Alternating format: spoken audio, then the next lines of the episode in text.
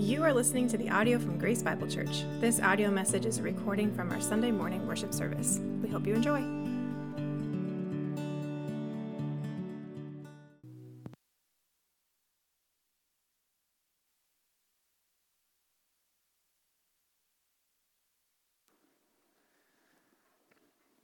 All right, church. Well, good morning. It's been a good service already. I'm excited to be able to open up God's Word with you today. So, if you have a copy of Scripture, I'd ask you to turn to the book of 1 Corinthians, chapter 16. That's right, the final chapter. We finally made it. It's been a seven month, seven month uh, journey through the book of 1 Corinthians. We're going to hang out uh, this week and next week uh, in chapter 16 as we just finish up Paul's letter to, uh, to the, the church there at Corinth. Um, if you don't have a copy of God's Word, uh, I, I, would encourage you to uh, take that Black Pew Bible there right in front of you, turn it to page 962, and so that you'll just be able to be able to follow along with us as we walk through uh, the portion of Scripture today. That's kind of our pattern here, is that we just methodically work through books of the Bible. Um, and we take chunk by chunk and try to communicate it in a way that is understandable and, uh, and can apply to our lives as well. So, as we settle in, let me kind of set the stage for our time in God's Word today. Um, in his book, Disciplines of a Godly Man, R. Hughes describes two distinct courses of, of life that each of us can take. We can either live the life, as he calls it, the life of a small heart, or the life of a ministering heart. See, the life of a small heart Hughes says, ignores the needs of others, avoids entangling relationships, and rarely steps out of its comfort zone. While this life avoids the hurt and the risk involved in reaching out to others, often those on this path miss out on the opportunity to leave a lasting impact and impression on those around them. But then he goes along and describes this other way of life the life of the ministering heart. And Hughes describes it this way He says, The life of a ministering heart meets the needs of those around them, invests in relationships, and makes commitments that cost. And while this path does not promise a life of safety and security, those who open their hearts and live for others will undoubtedly leave their mark long after they are gone. Think about it. We all have teachers or parents or grandparents or friends or small group leaders or youth group workers or pastors who have lived this kind of life, who have made a deep impact on who we are as people. And, friends, in 1 Corinthians 16, verses 1 through 11, Paul invites us to experience this kind of life a life that reaches out a life that makes a difference, and most importantly, a life that points other people to Jesus. So, as mentioned already, this life isn't without its risks. But God answers every risk with a promise to go before us as we obey.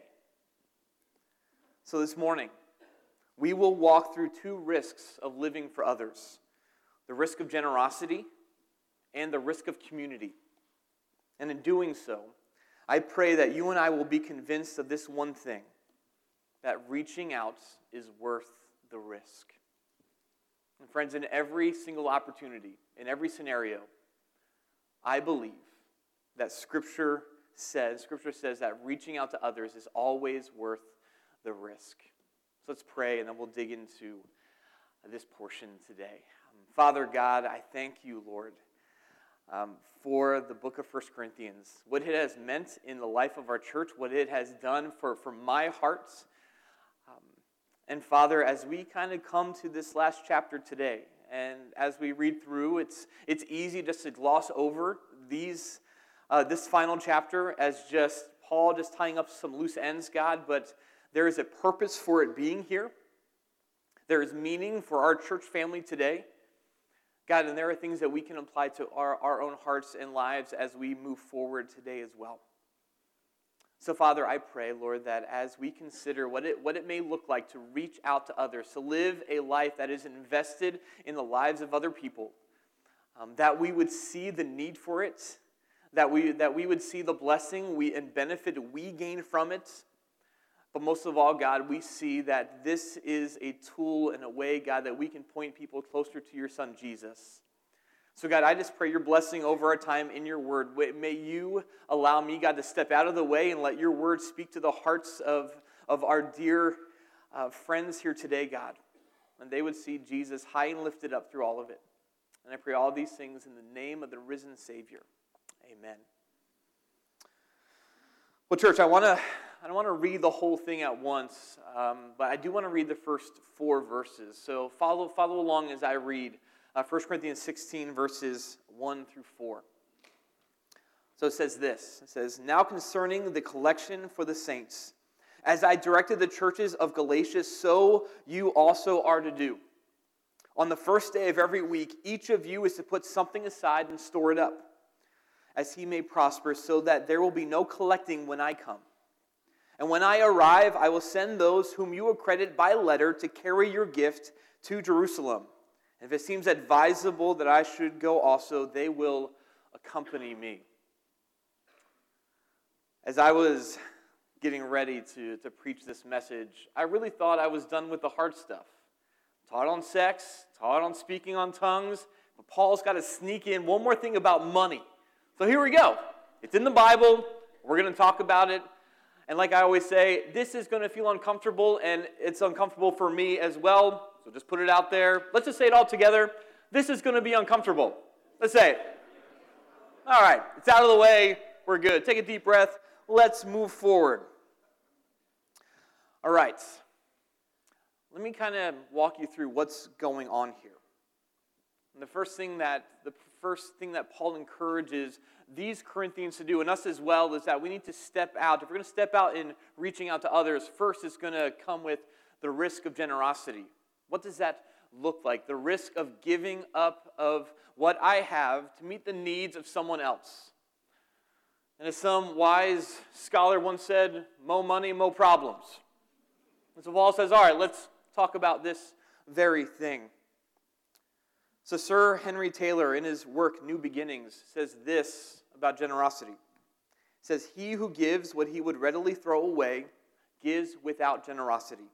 For the essence of generosity is in self sacrifice. It's giving up of ourselves in a way that we typically would not do.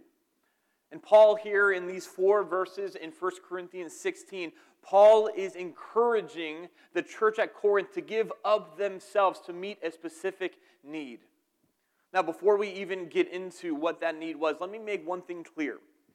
Paul is not talking about regular tithes and offerings. Paul isn't saying that uh, this isn't a giving talk per se on you, you supporting the needs of the church. This isn't 2 Corinthians 8 or 9. Um, this is 1 Corinthians 16. Paul is writing to them to meet a specific need. So this is above and beyond what God calls us as his people to give to his ministry. So, this isn't a giving talk on tithes and offerings. This is a giving talk on being generous to meet the needs of other people around us. So, this is what's going on. We kind of got to piece some things together here. Paul says in verse 1 Now concerning the collection for the saints, that's all he says. They know what he's talking about. We don't know what he's talking about from this portion. But we can begin to kind of piece things together as we read other New Testament books. Books like Acts, Romans, Galatians, Second Corinthians. Um, we piece together that there was a large population of Jewish Christians living in Jer- Jerusalem. And so, when, I mean, if you look at the book of Acts, thousands of people heard the good news of the gospel of Jesus Christ and, and accepted him as their Lord and Savior. But when that happened, their lives changed drastically. Listen, they were, their families, when their families, neighbors, and employers found out that they had chosen to, to follow after Jesus, they were disowned. You got it's it's almost like in other in other countries today where if you come out as as a believer, your family and in your, your community absolutely shuns you. So think about it. They lost their livelihoods, their families, and the protection of, of their communities, all because they chose to follow Jesus. So, on top of the persecution, Acts chapter 11, 27 through 30 describes a great famine that took hold over the region. So, leaving them with nowhere to turn. Their family has disowned them. They had lost their jobs, and now they can't even put food on the table. This is what's going on. This is the backstory behind 1 Corinthians 16. And so Paul and the other apostles took it upon themselves to take up a collection from the other churches to generously give to their needs. And in these verses, as, as we're going to see, Paul gives us principles on how we, you and I can live generously. I want, to, walk through three things with you this morning. The first is that our generosity should be planned. Look, look at verse 2. It says, On the first day of every week. So, this is a planned thing. On the first day of every week, each of you is to put something aside and store it up. So, Paul instructs the Corinthians to set aside money each week to prepare for when Paul would come to collect their gift. So, this offering for the Jewish saints was to be something that they prepared and planned for. It wasn't just a spontaneous thing that, uh, that, would ca- that would catch them off guard. When my wife and I first started dating, this is going to sound whatever, but I'm just going to throw it out there. It's too late now. There's no, there's no turning back. When my wife and I started dating, the first time I opened up her, the trunk of her car, her car was filled with things I had never seen in a trunk before. Um, listen, I'm from New Jersey, outside of Philadelphia. She's from the snow belt of, of southern Buffalo. And so I remember the first time, I think we were putting stuff in or whatever it is, and she had blankets and boots and extra food and something to boil water with. And I'm thinking, what in the world are you preparing for? Like the zombie apocalypse? What is wrong with you? But I was like, listen, I'm from Philly. We get like three inches of snow like a year. That's kind of what happens in, in like in, in southern Jersey. But I asked, like, what do you what do you have all this stuff in your car for? And she's like, listen, if I get caught in the, in the snow, I need all these things. I need extra clothes. I need extra boots. I need blankets. I need extra food, something to boil my own water with. And I'm thinking, we live in America. Like, there's gas stations and things, but out there, there's not. Like, there's literally, you can drive for miles without seeing anything. And so, her parents and her one aunt does a great job of making sure that Mel is prepared for anything. And so those things were in the back of her trunk in case of an emergency. Folks, our, plan, our, our, our generosity should be prepared in case of an emergency. That it shouldn't be a spontaneous thing in terms that it's going to catch us off guard and we don't know, we're not prepared to be able to meet the needs of other people. And so Paul says, listen, the need is there, be ready so that when I come, I don't have to be begging people for money. The gift is already there. And friends, our generosity should be planned and prepared in that way. And I've said it before, and I will say it again. One of, the, one of the ways that you and I can prepare to be generous is by creating something called a blessings budget. It literally is a line item in your budget that you plan, that you put money in. Don't just keep it there and don't put money in. No, you got to actually fund this thing. But you, you keep it there with the sole purpose of blessing other people. And so when the time comes, when God moves on your heart, when God stirs you in a certain way and says, hey, you know that need? I want you to meet it. The money is already there. The struggle is gone. In terms of, well, I don't know what this money is going to come up. No, no, no. It's already banked in, it's already budgeted into your plan, into your overall financial picture so that you can be a blessing to someone else. And listen, some of this is hard. And as, as our title even says, this is a risky thing. And I, I'll get into some of those risks in just a moment. But hear me out. The ability to bless someone else is one of the best things you can do for yourself, for your family, for your kids. To teach them from a very small age that life isn't about you. Life is about investing in other people. And so it's something that, that, we, that we've tried to do on occasion and that we plan for and bank for. To be able to budget money in and said, I, I plan on giving this money to bless someone else. I may not know who, who, who that may be yet, but when God stirs my heart, I'm going to be ready. And I'm going to be watching and looking for areas where I can be a blessing to other people, banking on the fact that God's going to bring someone to your heart, and He will. So, the first thing, our generosity should be planned. Secondly, our generosity should be proportionate. Look, look at these few words here. It says, as he may prosper. See, notice that Paul doesn't give a number for our generosity. He doesn't. And I think he did that for a reason. Paul didn't say, hey, have everyone round up five grand of five grand per family, and we're going to give these, we're going to give these Jewish Christians uh, a great gift. Paul says, as God prospers him. You see, Paul understood that in the church at Corinth, and just in, in any church, there's going to be people that are more financially well off than others. And so Paul doesn't say you have to hit this mark. Paul says you give as you are able to. And that goes with any of our givings. So there, there, can be, there are people in this church that can give far more above and beyond what maybe, what maybe you can give.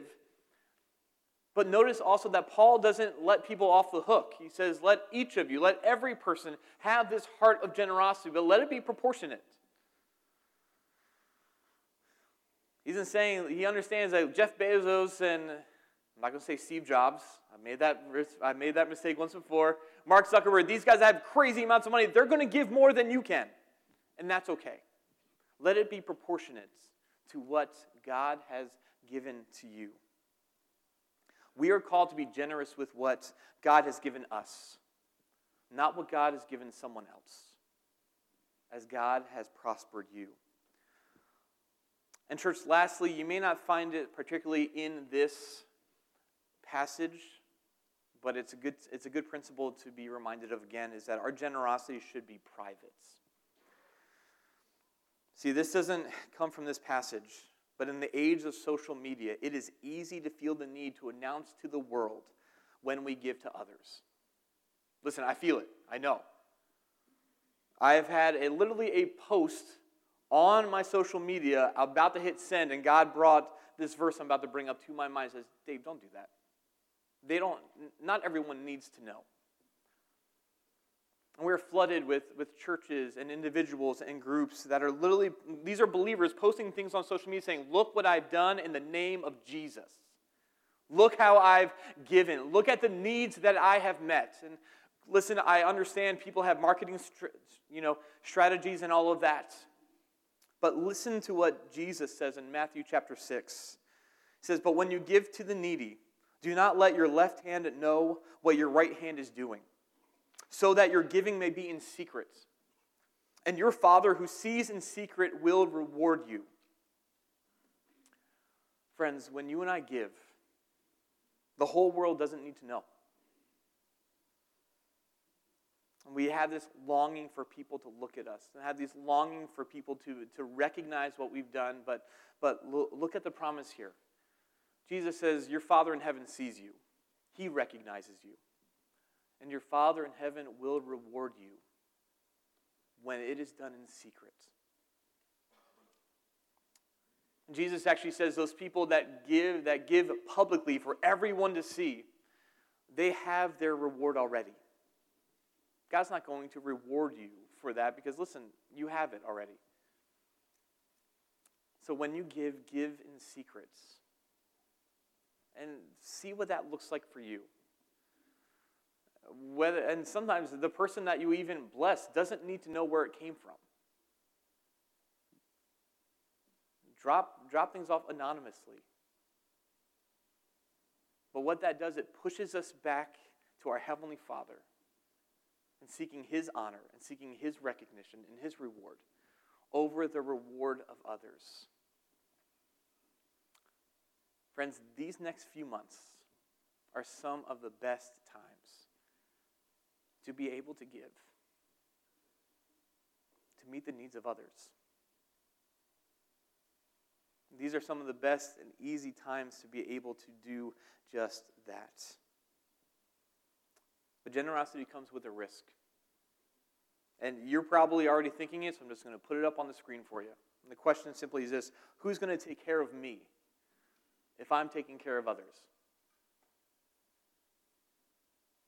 The majority of us have probably already thought this, asked this question in our head. God, if I'm so busy looking out for the needs of other people, who's going to take care of me?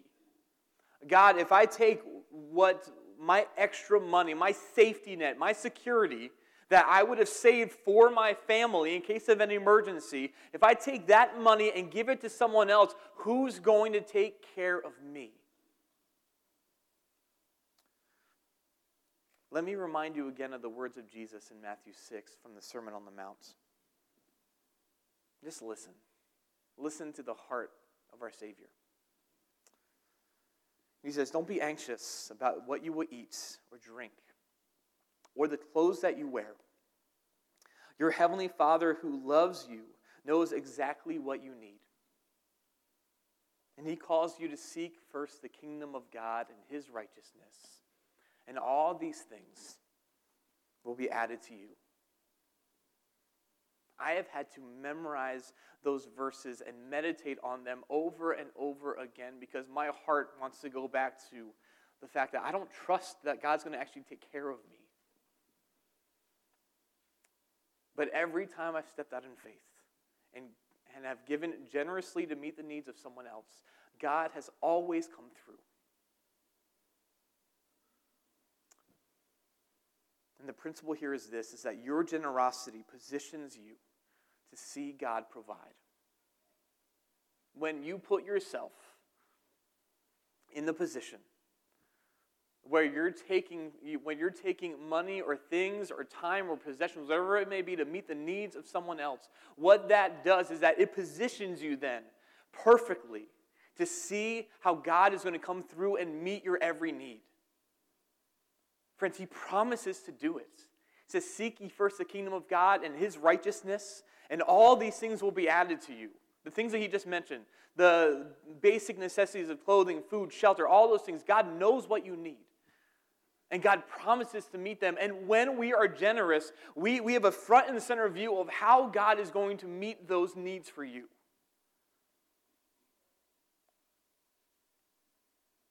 It's almost like when you give, it's almost saying, All right, God, I've done my part.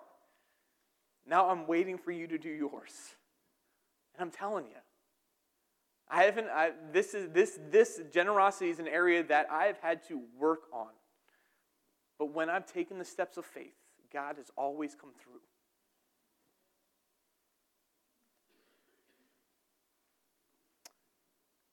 Because God is a God who keeps his word.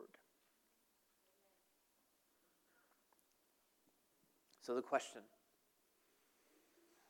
that I just want you to ask in a prayer to God where is God calling you to be generous?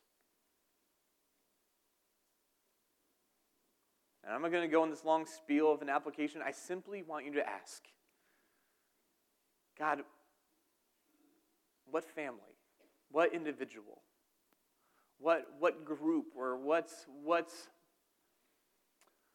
what friends do I have that are in need? God, where would you direct me to be generous? And God, would you, would you help me have the faith to answer that call in obedience and, and, and respond in generosity? So the first risk of reaching out is just that. It's the risk of generosity, giving something of myself to meet the need of someone else.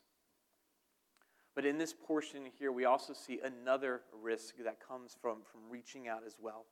Let's look at verses 5 through 9 together. We'll go, we'll go 5 through 11. I know it says 5 through 9. We'll just read the rest there. Paul says, I will visit you after passing through Macedonia.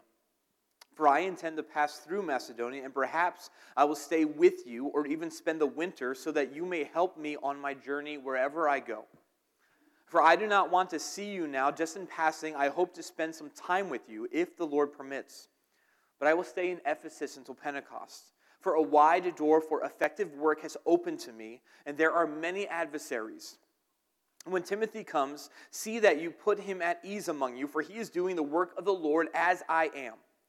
So let no one despise him. Help him on his way in peace, that he may return to me, for I am expecting him with the brothers.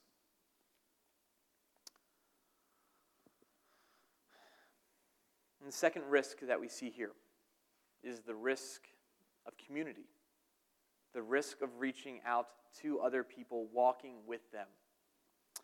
Church, I get it. We live in an age where the smartphones have impacted our lives. Well, instead of ruined, but impacted. Impacted our lives.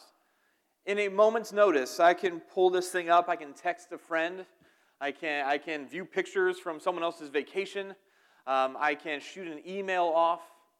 And in many ways, we are more connected than ever before. But studies have shown over and over again that we are, the, we are way more isolated and lonely than we've ever been. These little devices, we have, we've turned to our screens instead of turning toward each other. And I think a lot of the reasons why we've done that is because that's a lot less risky than doing life together, than walking alongside of people, of, of, of opening up to them as well. So, Paul gives us two examples here of how you and I can reach out to others. And listen, I get it. This is Paul's travel plans. Not the most exciting passage in the world, but hear me out. There's some good, there's some good nuggets here of, of how you and I can reach out in community. And in verse 5 and 6, we see that the first thing we can do is that we can move towards intimacy instead of isolation. Let's read that again. I will visit you after passing through Macedonia. For I intend to pass through Macedonia, and perhaps I will stay with you or even spend the winter so that you may help me on my journey, wherever I go. See, that word visit means to move toward, to approach, or to come near. It's, a, it's, a, it's the same picture wrapped up in Jesus' name, Emmanuel, meaning God with us. Meaning that Jesus came down from heaven to dwell with man, to be with humanity, to walk with mankind. That's what the word visit means. We are called to move toward people, just as Christ has drawn near to us. We have this discussion often, normally around this time each year. Um, Thanksgiving is a holiday. You know, probably those of you who are married, you have certain holidays that you spend with certain parts of your family. Thanksgiving has always been a holiday that we've gone up to Buffalo for, uh, which is fine. It's good. Um, Mel's one of five. And the problem is, all of her siblings continue to have kids. And like, we're not the only one. I know we have four. I know we are part of the problem, but we are not the only problem. And like, Mel's parents' house, it's, it's good. It's got plenty of bedrooms, um, but there's like no living space. And so every year around this time, it's like, Mel, is this the year we just finally get, get like an Airbnb and just, we can go up there, but we're not with them anymore, just have a chance to breathe? And I always, the answer always is, hey, we're just going to suck it up, Buttercup. It's a couple days. You're fine, I think. But normally, day one is fine. Day two, day three, it's like, what are we doing here? Is it because it's freezing outside? It's not like we can go outside. No, it's Buffalo. You're in four feet of snow. You can't get to your car. Like, this is where we do Thanksgiving. So, day one, day two, it's fine. Day three is always the day. In my mind, when you're staying with people, that's when the doors blow off. That's like, all right, these things that were fine a day ago, now it's just annoying. And this kid and, their, and the voice that they have, ah, we get it.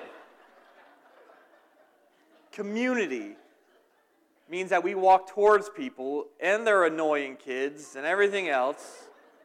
I hope no one's watching. I love you guys. I'll see you in a couple weeks. Gosh. Well, You get it. Community moves towards people. That's what we're called to do. In a life, in a world where people are lonelier than ever, the call of Jesus upon our lives is to go be with people. And I love, just this morning, we're, we're in our deacons meeting, and some of the things, things that, that the deacons brought up, these men that are serving the church here, in ways that we can value people, we're just awesome. Super, super encouraging. Someone brought, brought up the, the idea of simply asking people not just how are you, but really, how are you? You ask good questions. I, I used to have a, a, a teacher at, in college. He would say this thing, How's your heart? Caught me off guard. It's like, dude, just say, How are you? like everyone else, be normal. But no, he said, No, how's your heart? Because he's getting past all the fluff and says, How are you doing? Moving towards others means asking good questions. It means being open and vulnerable to the hurt that you've experienced knowing that they've had stuff go on in their life too. Taking off that mask and walking with people. It's knowing how to pray for others and then actually praying with them and following up afterwards and saying, "Hey, I know you're I know this was going on in your life. And I prayed with you. How's it going?" It is moving towards people. It's committing to join a life group and being with people that are messy and, and, and doing life with people on a, week, on a weekly basis where they will know you and you will know them. And as believers, we move toward others instead of running away. So we move toward intimacy, not isolation. And secondly, we stay when things get hard. Verse 7, Paul says, For I don't want to, I don't want to spend I do, not, I do not, do not want to see you now just in passing. I hope to spend some time with you if the Lord permits. Now remember, we have walked through the last seven months Paul's letter to this church. And there are some hard things. Paul's writing to them. The, these group of believers had undermined Paul's authority as an apostle, had rejected his teaching, and Paul's like, I want to stay at your house for Christmas. Like, it just caught me, probably for the very first time. The very people that had given Paul the hardest time are the very people that Paul wants to continue to spend time with, to pour into, to, to minister to. And listen, the more that you are, the more that you hang out with people, the harder it will be at times. People are going to fail you, they're going to disappoint you. You're going to try to point them toward Jesus, and they're going to say no thanks and stiff arm you out of their lives. And at that moment, the easy way, the easy thing to do is just to walk away and say, All right, I'm done. The thing that Christ calls us to do is to stay when things get hard is to walk through life together still, is to pursue forgiveness and reconciliation and restoration and to have hard conversations. When people who are blatantly sinning, and you have to have the hard conversation of, of sitting down with them, opening up God's word, and pleading with them to come back. And the risk of living in community is that it is oftentimes messy. Relationships are hard, and people will fail.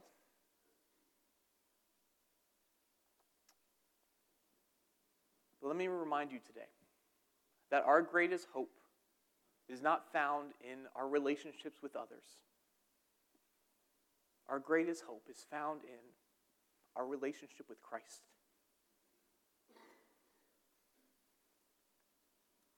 When things get hard, we can stay and keep walking with them because Christ walks with us. And he promises to never leave us nor forsake us. He promises to never fail us, even when others do. We can stay because our greatest hope is found in Christ, not in others.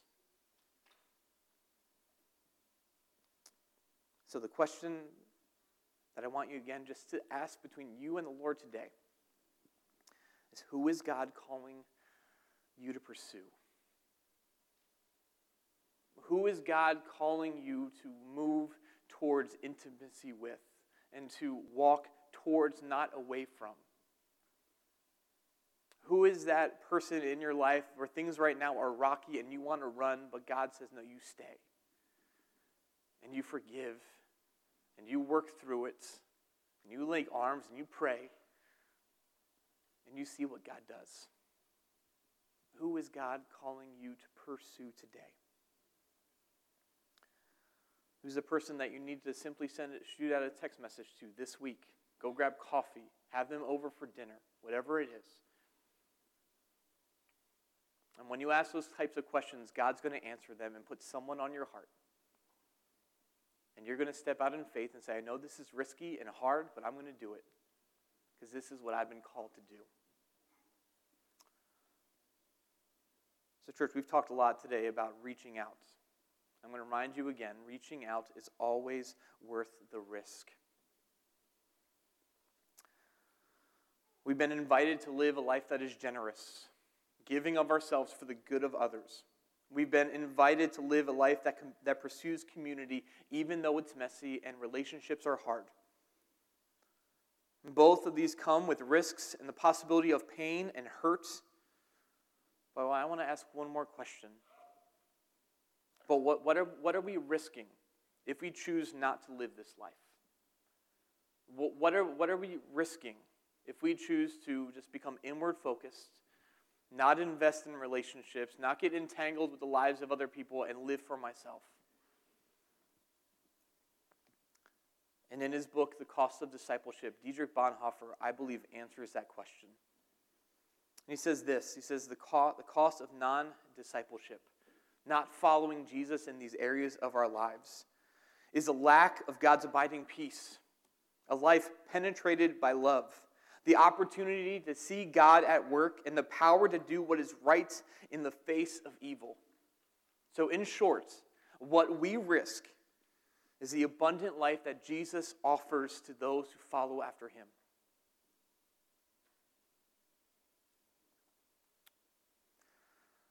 So, let me encourage you this morning don't settle for a life that isn't God's best for you. Don't settle for what is easy now.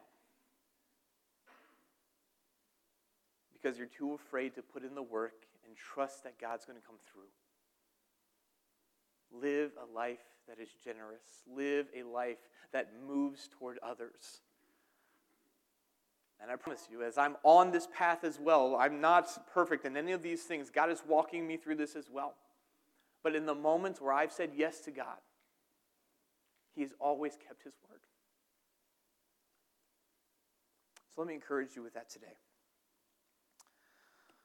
Let me talk just a few minutes to maybe if you're here today and you have, maybe you're checking out church for the first time. You, this is your first time here at Grace. Or, man, it's been a long time since you've been at church and you're just trying to get back into the, the swing of things here. Let me, let me just have two minutes of your time.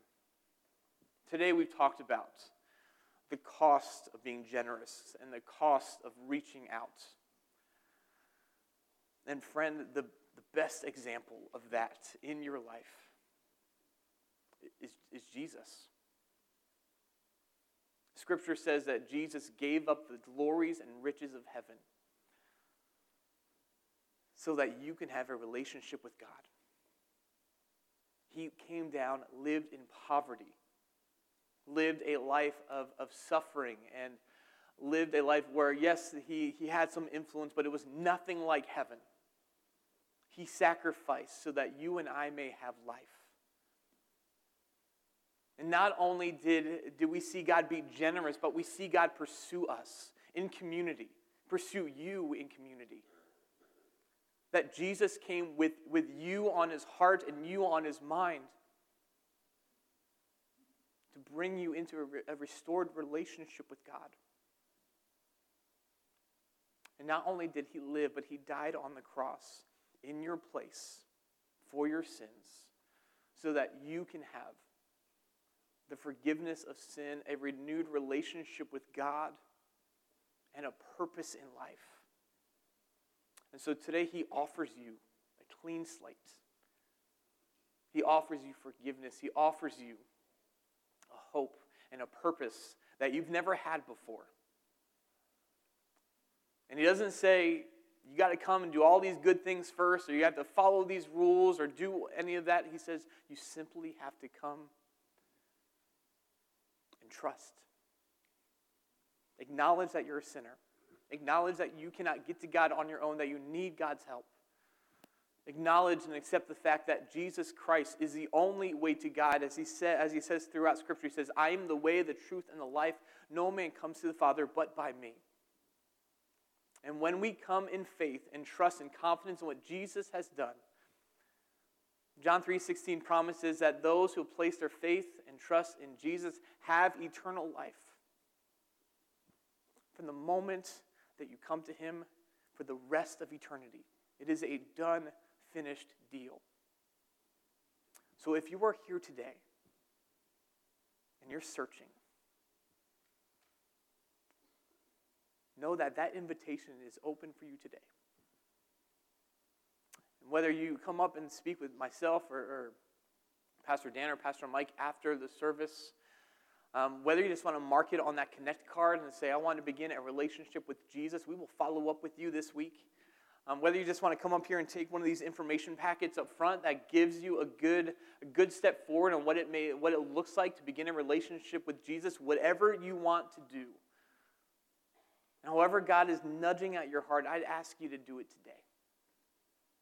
That you, would, that you wouldn't leave here without knowing for sure that you have a personal relationship with Jesus. So let me pray. Let me pray over you folks. Um, I'm going to invite the praise team and the prayer team to come forward at this time. We're going to close out with, with one more song, but, but let me pray that the Spirit does its work now and moves in our hearts because of this text. So let's pray. Heavenly Father, God, I thank you so much for your goodness. God, I thank you for your word, the power of it, Lord. Even 1 Corinthians 16, so many people overlook it, God, but there are things there. There's a call, Lord, to live a certain kind of life, a life that reaches out to others, a life that, that is willing to be generous, a life that wants to invest in community, God. And so, God, I pray, Lord, that we would be those types of people. That we would trust you, God, with, with our material possessions, that we would trust that you would, that you would provide for us when, when we meet the needs of others God, I pray, Lord, that even though we've been hurt often, that even though people have failed us, God, I pray, Lord, that we would continually pursue them, Father, as you have called us to.